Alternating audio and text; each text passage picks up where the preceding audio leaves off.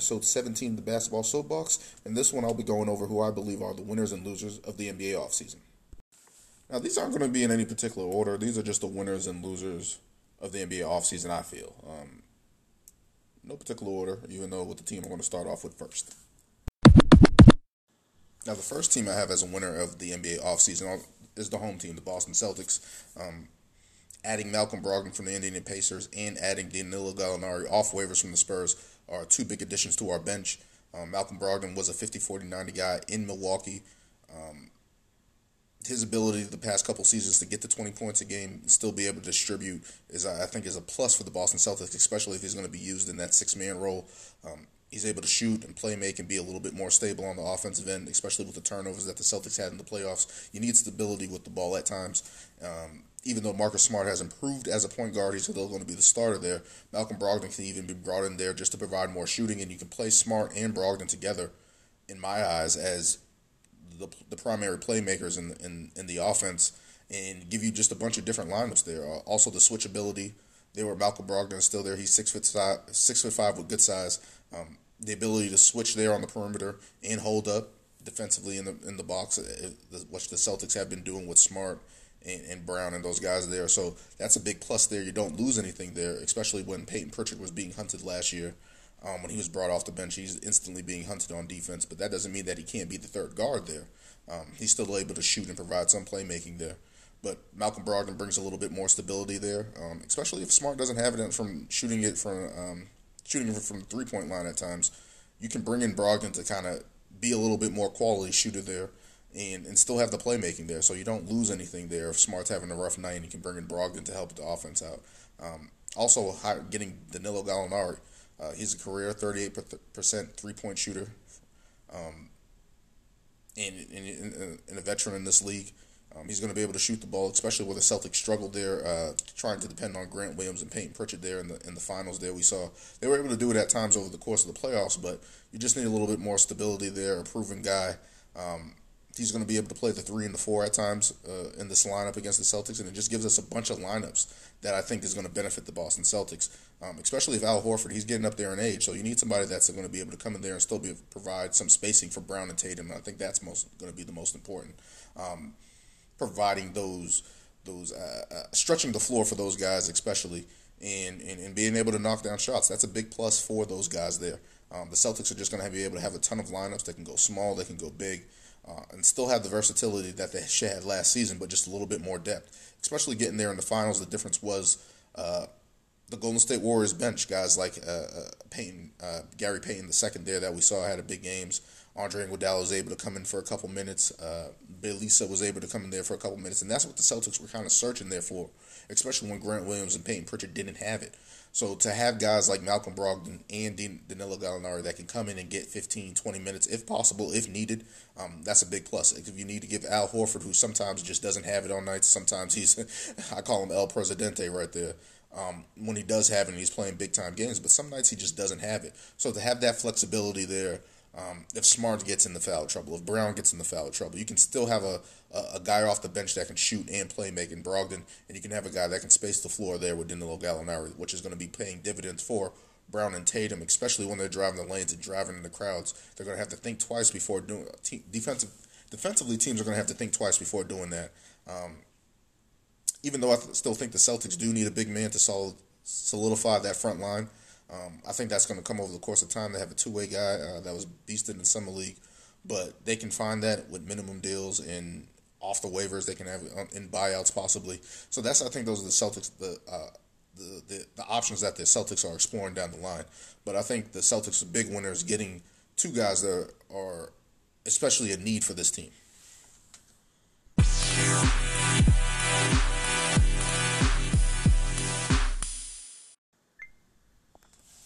Next is the second winner of the NBA offseason. I have the Philadelphia 76ers. Um, James Harden signed a two year, $68 million extension there with Philly. Uh, $14 million less per year that he would have been able to get underneath his uh, player option that he declined, I think $47 million thereabout. Um, that he declined to, to basically create more space for the Philadelphia 76ers to bring in guys that can help them. And that's what the, I think the Philadelphia 76ers did with the signings of PJ Tucker and Danuel House. Um, basically, uh, Daryl Morey creating a, a, 2018 Rockets renaissance there in Philly with Embiid as the big man. Um, those guys played with uh, James Harden in Houston, so to bring those guys in who can space the floor there, PJ Tucker there, uh, still able to uh, space the floor, especially corner threes. Um, able to play tough as nails defense, able to guard the best guy on the perimeter, even at his elder age. I think he's like 37 or something like that. Still willing to guard guys on the perimeter and, and be all out hustle. Uh, especially there with the Philadelphia 76ers, who dealt with Ben Simmons, who couldn't shoot, uh, dealt with Matisse Thybulle, who is not a, a, a, guy that can spread the floor there in Philadelphia, despite his great defense there. PJ Tucker can still give you that, maybe even to his old age, and we're all kind of just waiting for him to hit the wall. But this three year deal that he was able to get because James Harden was willing to take less money, uh, PJ Tucker three years, uh, 33 million, so that's 11 a year that that's going to pay dividends there. I, I think uh, I think I think he's going to be able to hold on. Phillies has still has enough depth uh, to give him rest if needed. But uh, PJ Tucker, just a rough house, a rough rider that's going to be there for Philly. For Philly, he's not going to pull any punches. Um, he's played with Harden, so they have there's some familiarity there with the, between those two. Also bringing in Danuel House on a, a two-year, eight million dollar deal, um, four four million a season. So that fits right there where Philly was able to sign those guys, and that's showing Harden's willing to sacrifice. Although Harden does have the, a player option next year, which he can opt out and then resign for more money, which I think is the wink wink deal between him and Daryl Morey there. But this still provides a, a shooting and defense, especially with PJ Tucker, even in his old, even in his uh, uh, getting up there in age there. Um, I think that's a big win for the Philadelphia 76ers. They missed those guys that can really shoot the ball. They were relying on Korkmaz. Um, and you can play different lineups there, especially with the switchability of PJ Tucker. If he gets caught in the pick and roll with any of those guys, uh, Tobias Harris, or Tyrese Maxey, um, he's going to be able to, to, to hold his own defensively against those guys on the perimeter. Um, and I think that's just big time for Philly. Uh, they, they needed something there, especially after the, the whole Ben Simmons fiasco and, and James Harden hopefully can rest his hamstring. I think adding those two guys adds a little bit more depth, a little bit more reliability.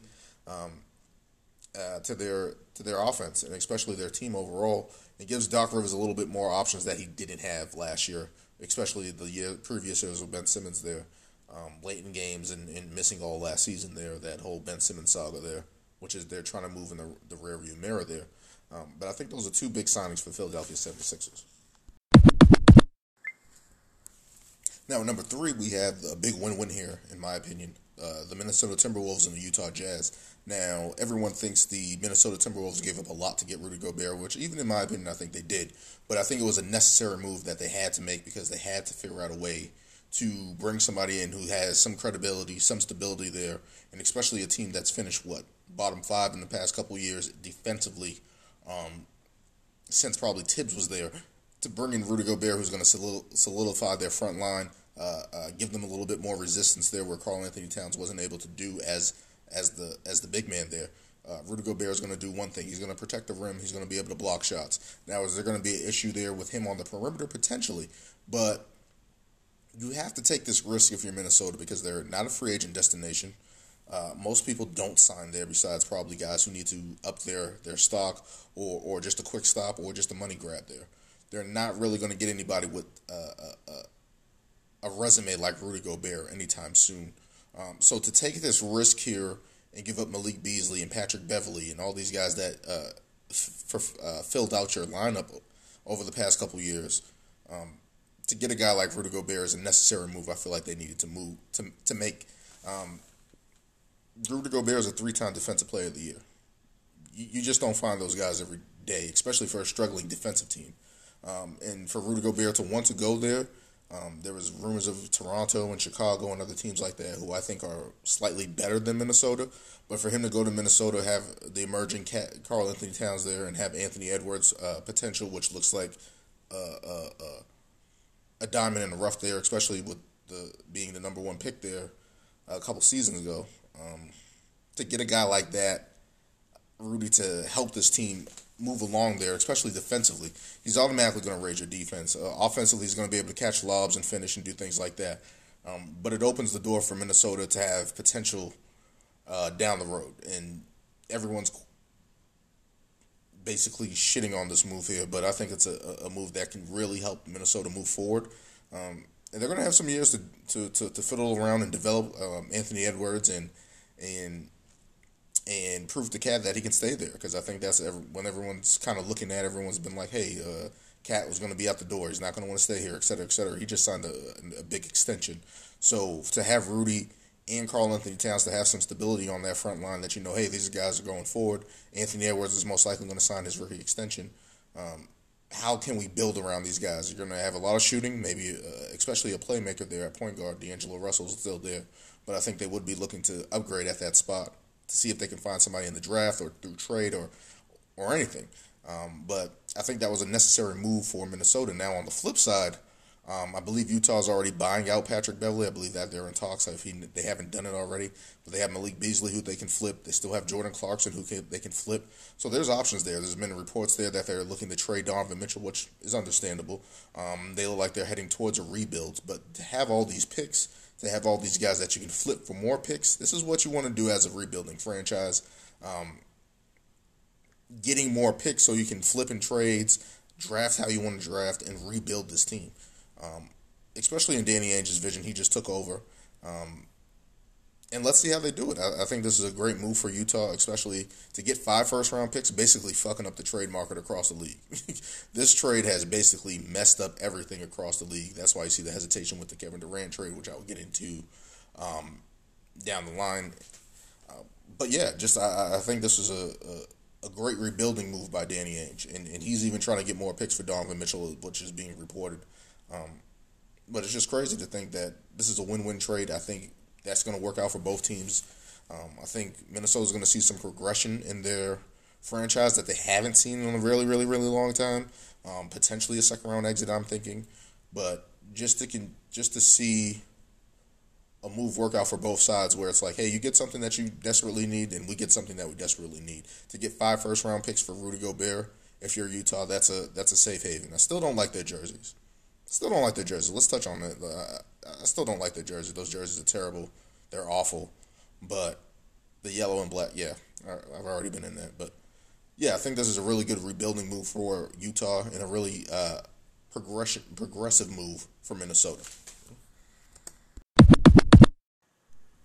Uh, more winners that I have for the NBA offseason. NBA extensions. Um, Nikola Jokic signing for 264 million. Bradley Beal signing for 251 million uh, Ja Morant, Zion Williamson, Darius Garland, all signing their rookie extensions, which are $193 million.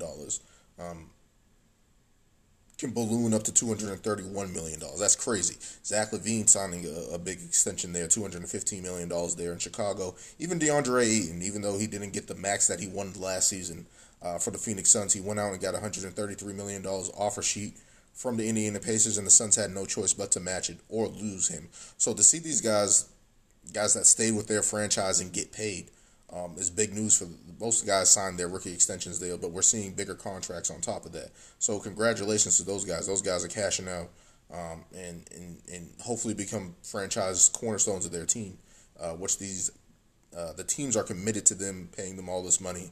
Um, it's just good to see in the NBA these guys getting paid. Plain simple. There's not much here.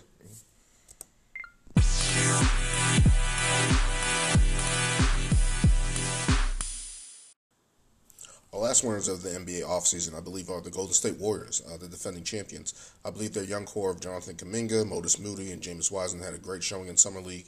And just to add, think about that, adding to a Curry, adding to a Klay Thompson, Draymond Green, Jordan Poole, even bringing back Kevon Looney.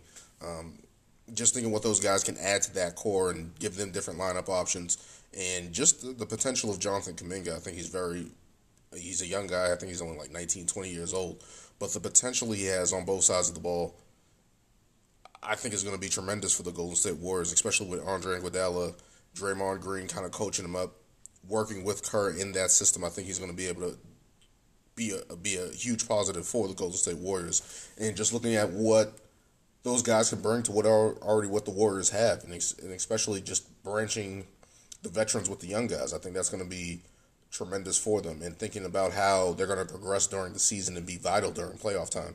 Um, you see Kerr last year trying to plug them in at bits and times there, but to think that they're going to grow and get better as the season progresses and overall be factors come playoff time, I believe they're going to be factors become um, come playoff time. Um, that's scary for the Golden State Warriors. especially when they didn't have James Wiseman last year and they held him out due to his knee issue. Uh, he had swelling there. Now he's coming back. He's going to be an active body and give them a different dimension than Kevon Looney can. Um, it's going to be interesting, and especially with Andre Iguodala kind of stepping back, Draymond Green's going to be taking a, a, a, a needs a, a, a frontline mate there. Kevon Looney, James Wiseman, but I think Jonathan Kuminga on the wing can help, especially defensively. Um, just bringing a, a, different level of athleticism to the team that wasn't there. Mm-hmm. Um, that they can bring it there with uh, Andrew Wiggins as well. And they still have Andrew Wiggins. So you can't forget about this core that just won the championship and now having these young guys added on top of that. It's just it's just crazy how this team continues to get better, continues to develop, and potentially could be even more scary than they were this last year.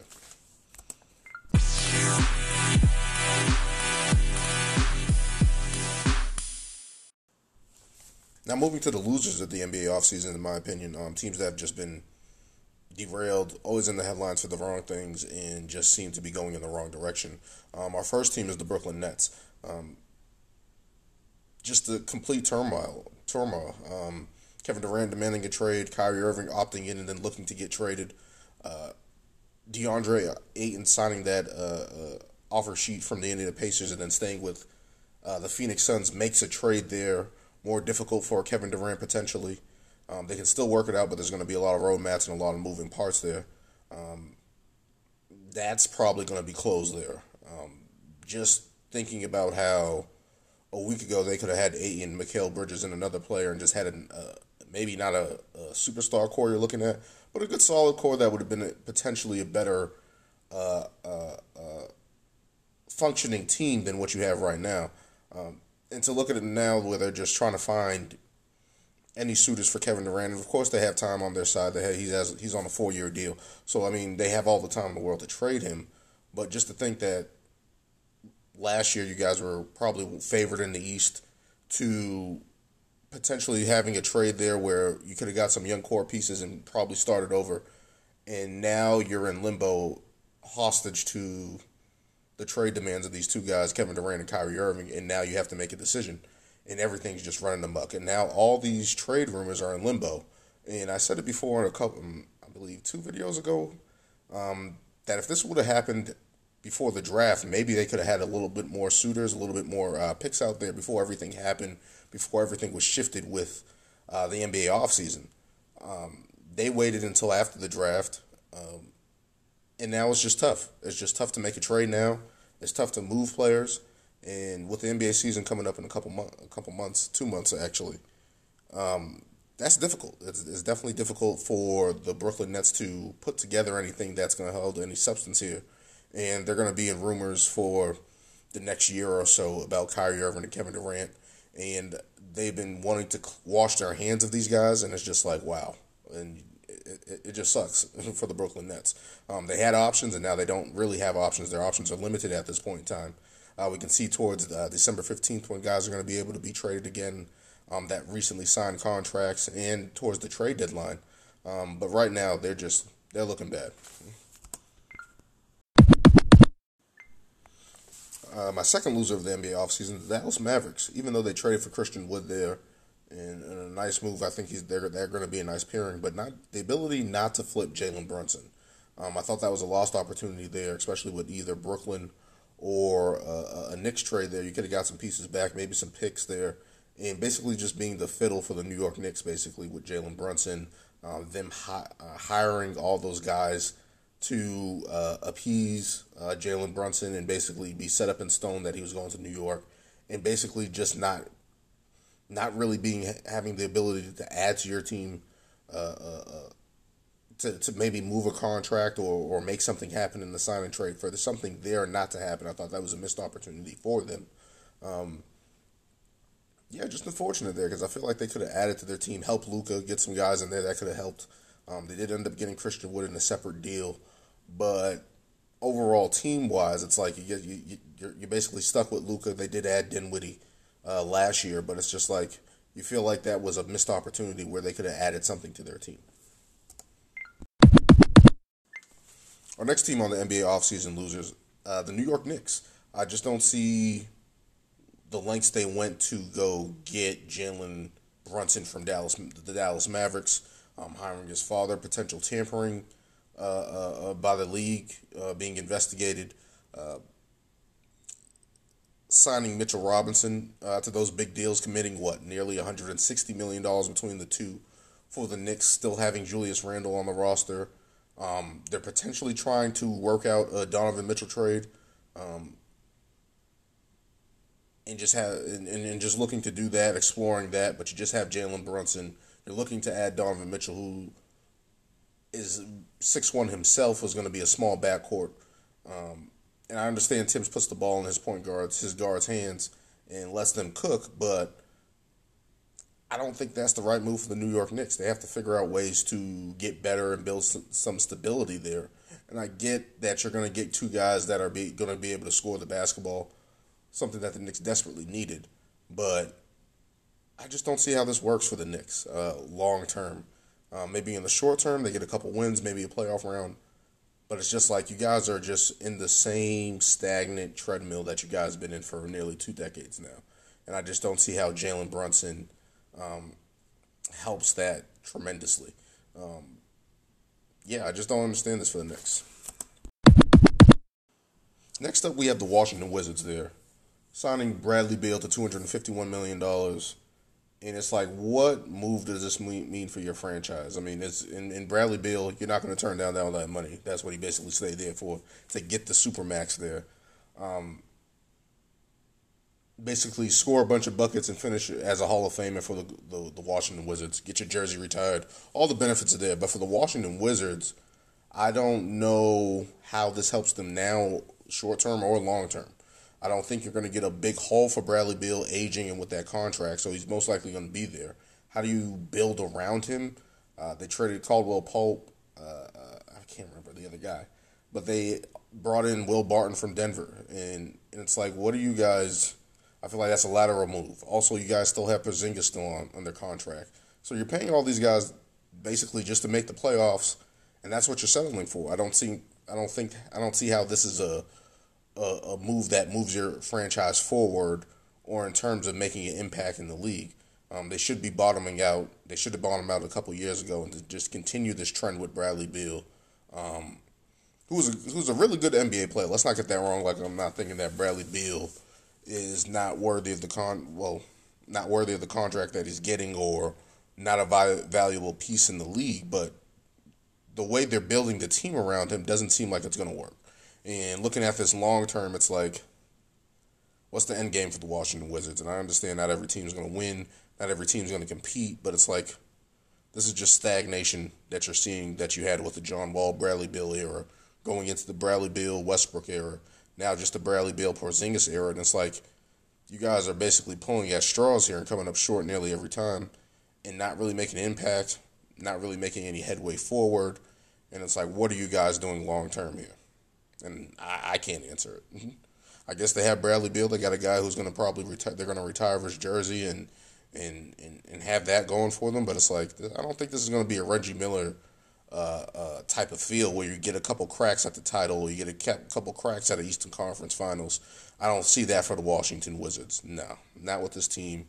Um, I'm just not seeing it. Even though they have some guys that I, I like, Kyle, Kyle Kuzma played big time for them last year. Um, Bradley Beal himself, and it's just like I don't know what direction this franchise is going to go.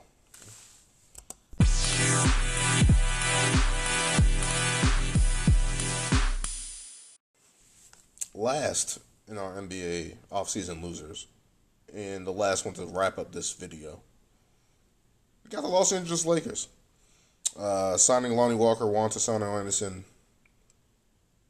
and basically just being a clusterfuck, trying to figure out what they're doing with Russell Westbrook. Obviously, they're trying to position themselves to get a Kyrie Irving, and obviously Brooklyn wants a haul even for Kyrie Irving, even if it's picks or whatever the case may be. They want extra picks. The Lakers don't have that.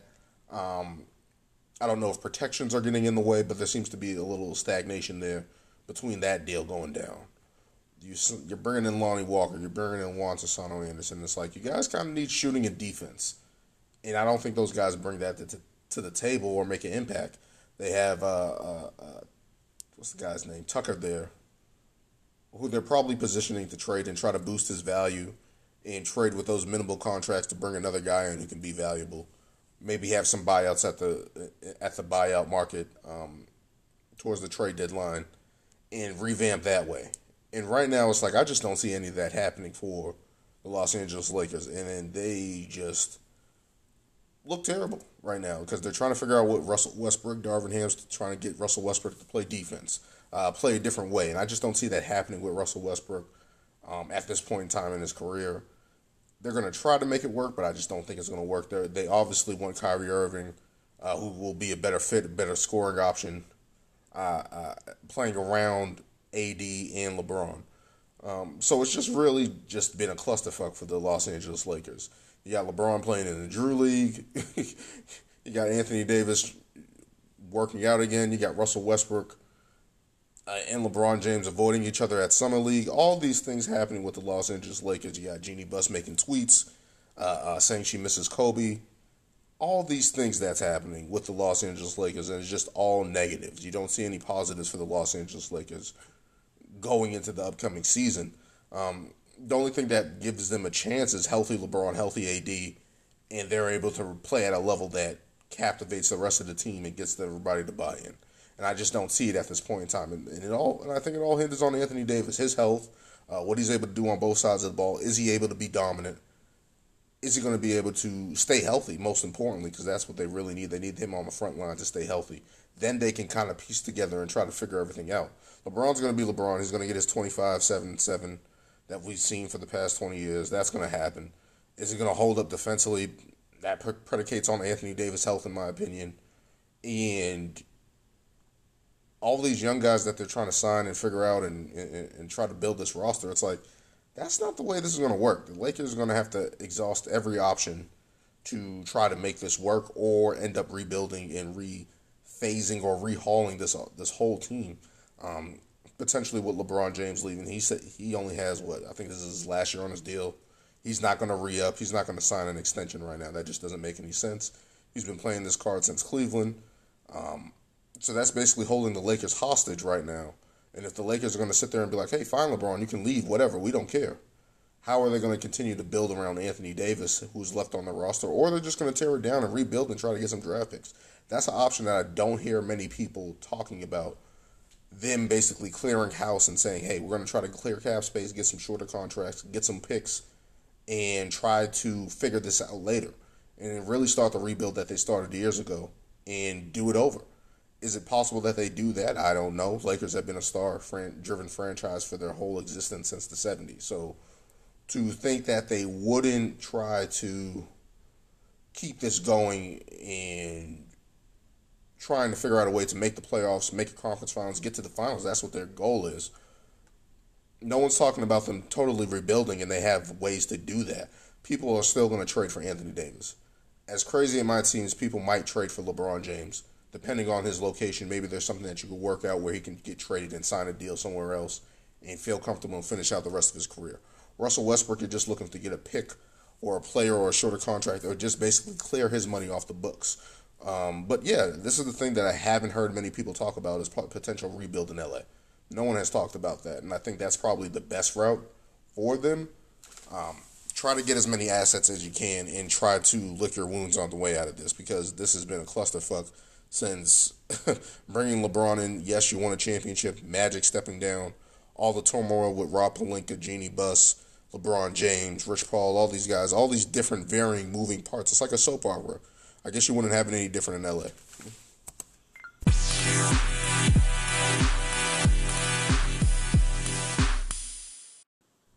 And that will do it for episode 17 of the Basketball Soapbox. I hope you guys enjoyed that. Like, comment, subscribe uh, to the podcast on Spotify and YouTube.